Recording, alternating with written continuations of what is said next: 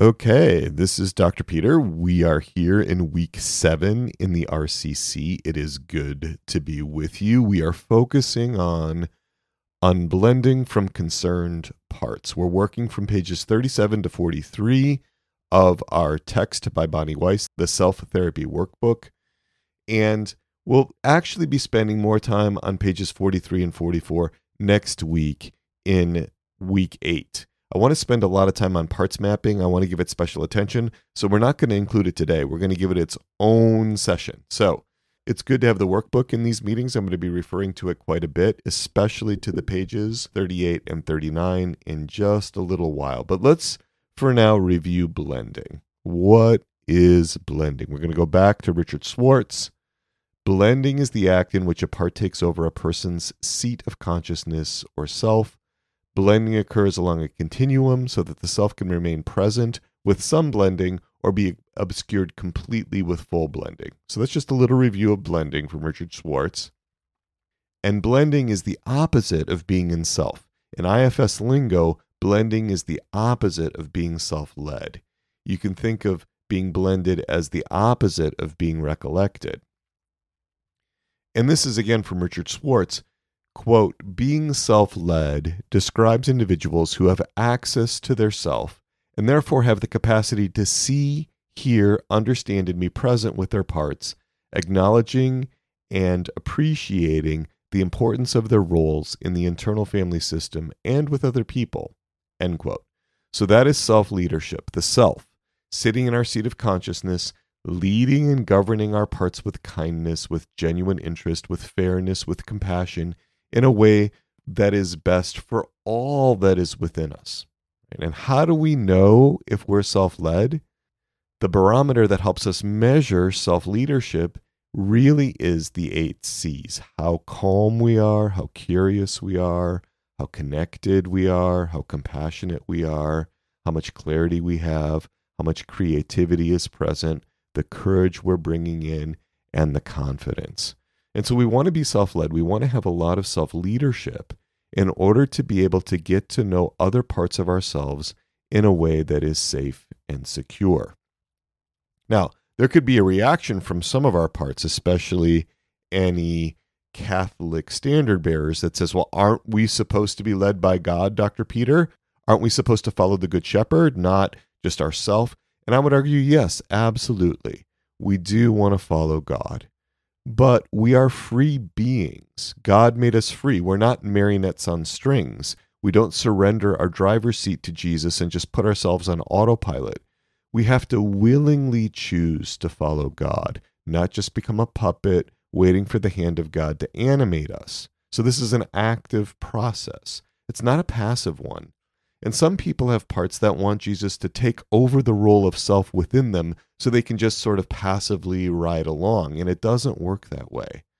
Some center of our being has to lead the rest of us to follow our Lord. So there still has to be this initiative. And ideally, the center of our being leading us is ourself, not a part of us.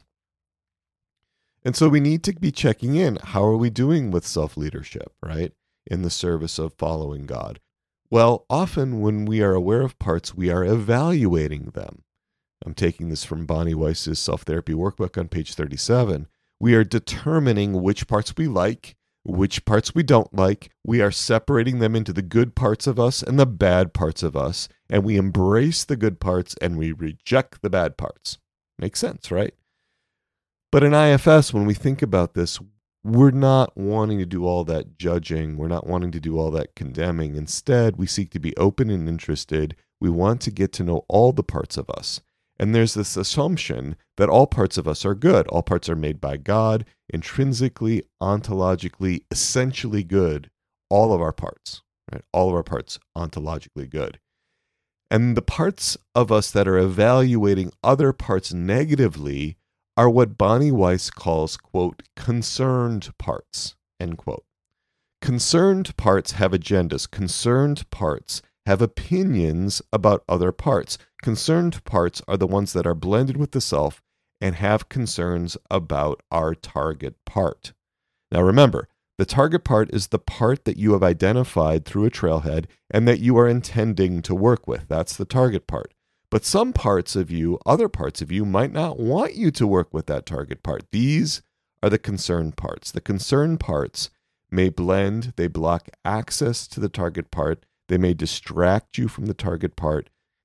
And they do this because concerned parts may be scared of the target part, concerned parts may be angry toward the target part, concerned parts may have judged the target part unworthy or unacceptable or dangerous or repulsive or unhelpful or even sinful and evil. Right? Concerned parts may want to get rid of the target part, dismiss it, even kill it. But here's the thing if we really want to connect with our target part safely and openly, we need the buy in from our concerned parts. We don't want to try to steamroll them. We don't want to try to ignore them, bypass them, sneak around them, or any of that. The IFS emphasis is on working collaboratively and cooperating across all the parts in our system. And I want to tell you that's really possible. It takes some time, it takes some effort, but it's really possible. And it's so different from all the internal conflict and fighting that is so common in many individuals' systems.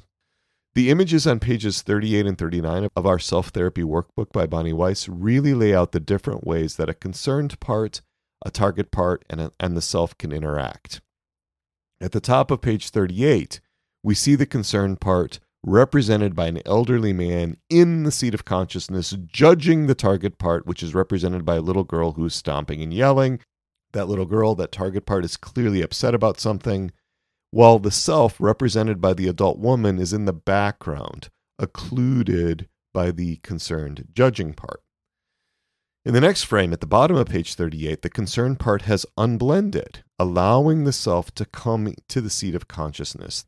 The self has a genuine interest in the worries, anxieties, and the cautions of the concerned part. The, the self really wants to understand the concerned part's fears. The concerned part and the self are now able to be in relationship. They can see each other. They can be separate but near. And we want to be in self with our concerned parts first before we approach the target part. There may have to be some negotiations with the concerned part about what that part needs to step back or to soften. That might be limits on the amount of time we're going to spend with the target part, maybe only five minutes, right? That might be a reassurance that the target part will not overwhelm with the intensity of experience and will not flood us with distress. And it might be reassurance that the concerned part can leap back in and do its thing if it feels it needs to in an emergency, or if it feels like it has to in order to maintain safety in the system. With the concerned part's issues adequately addressed, at least for the moment, the concerned part can now allow the self to connect with the target part, that stomping little girl in that image on pages 38 and 39. The concerned part, the elderly judge, is still present. No one has asked him to go away. No one's asked him to not be involved. He's very welcome. But that concerned part, that judge, is now giving space for the self to lead and guide the process. He is relaxed back, he is softened. And when that happens with a concerned part, you may feel a shift in your body. You may feel a sense of relaxing. You may see an image of the part physically stepping aside, making space, making room for you to connect with the target part. There's lots of ways that that could be experienced phenomenologically. It should be said that sometimes there is more than one concerned part. That's not uncommon. But with the self in the seat of consciousness, leading and guiding the system, there's going to be much more success. Right? An important point here it never works to have the concerned part try to resolve the distress of the target part. Parts can't heal other parts. Parts really can't even help other parts if they are doing so, if they're attempting to do it without the self. They can only use short term means to help with survival, like applying a tourniquet in a medical emergency involving massive blood loss. But applying tourniquets, as helpful as that can be in an emergency, that's not a good way to go in the long run. For real healing and growth, we need the self. So, the critical question for determining how much self energy I have, how much in self I am versus how blended I am with concerned parts, the critical question is this one how do I feel right now toward the target part? How do I feel right now in this moment toward the target part? If there's anger toward the target part, frustration, irritation, a desire that that target part go away and just leave me alone, then you know you're still blended with concerned parts. That's okay. It happens, right? On the other hand, if we're really in self, right? If the concerned parts have given us space with our target part, if they've unblended, then there'll be this openness. And that openness can be expressed through a sense of spaciousness, acceptance of the target part, not having an agenda for the target part, being ready to engage with the target part. So there'll be this openness. There'll also be curiosity, right? Separateness from the target part, a genuine interest in the target part, a really wanting to get to know the target part and what that part wants to share with me. Right. We really appreciate that the target part that it has an opinion and perspective that come from experience and how the target part construes that experience. So openness and curiosity, but also compassion, right? Seeing more clearly who that target part is and what it holds for me, why it does what it does. There are reasons for every impulse, every belief, every thought, everything a part thinks, feels, or desires. So openness, curiosity, and compassion, and then also appreciation. Appreciation for how hard that part has worked for me, the part's good intentions, and also cherishing the part, seeing its goodness. So, openness, curiosity, compassion, and appreciation. If you're not sure if the concerned part has stepped aside, that's okay, that's fine. Start working with the target part and we'll see what happens. It might be fine for you to continue working with your target part because you are relatively unblended, or you may notice that a concerned part is active and in need of attention, and you can attend then to that concerned part in the work. How do you know if a concerned part hasn't made space for you to go on with the target part? This is from page 43. You can see that the target part isn't responding to your questions. It might be stonewalling, can't be accessed. The target part might not trust you. Okay. So this may come from a blend with a concerned part, but it also may be that the target part needs some time to trust you and to have a positive experience with you, like the traumatized horse in The Horse Whisperer. It's also possible and even common for a person to be in self and still for the part to take some time to warm up to the self.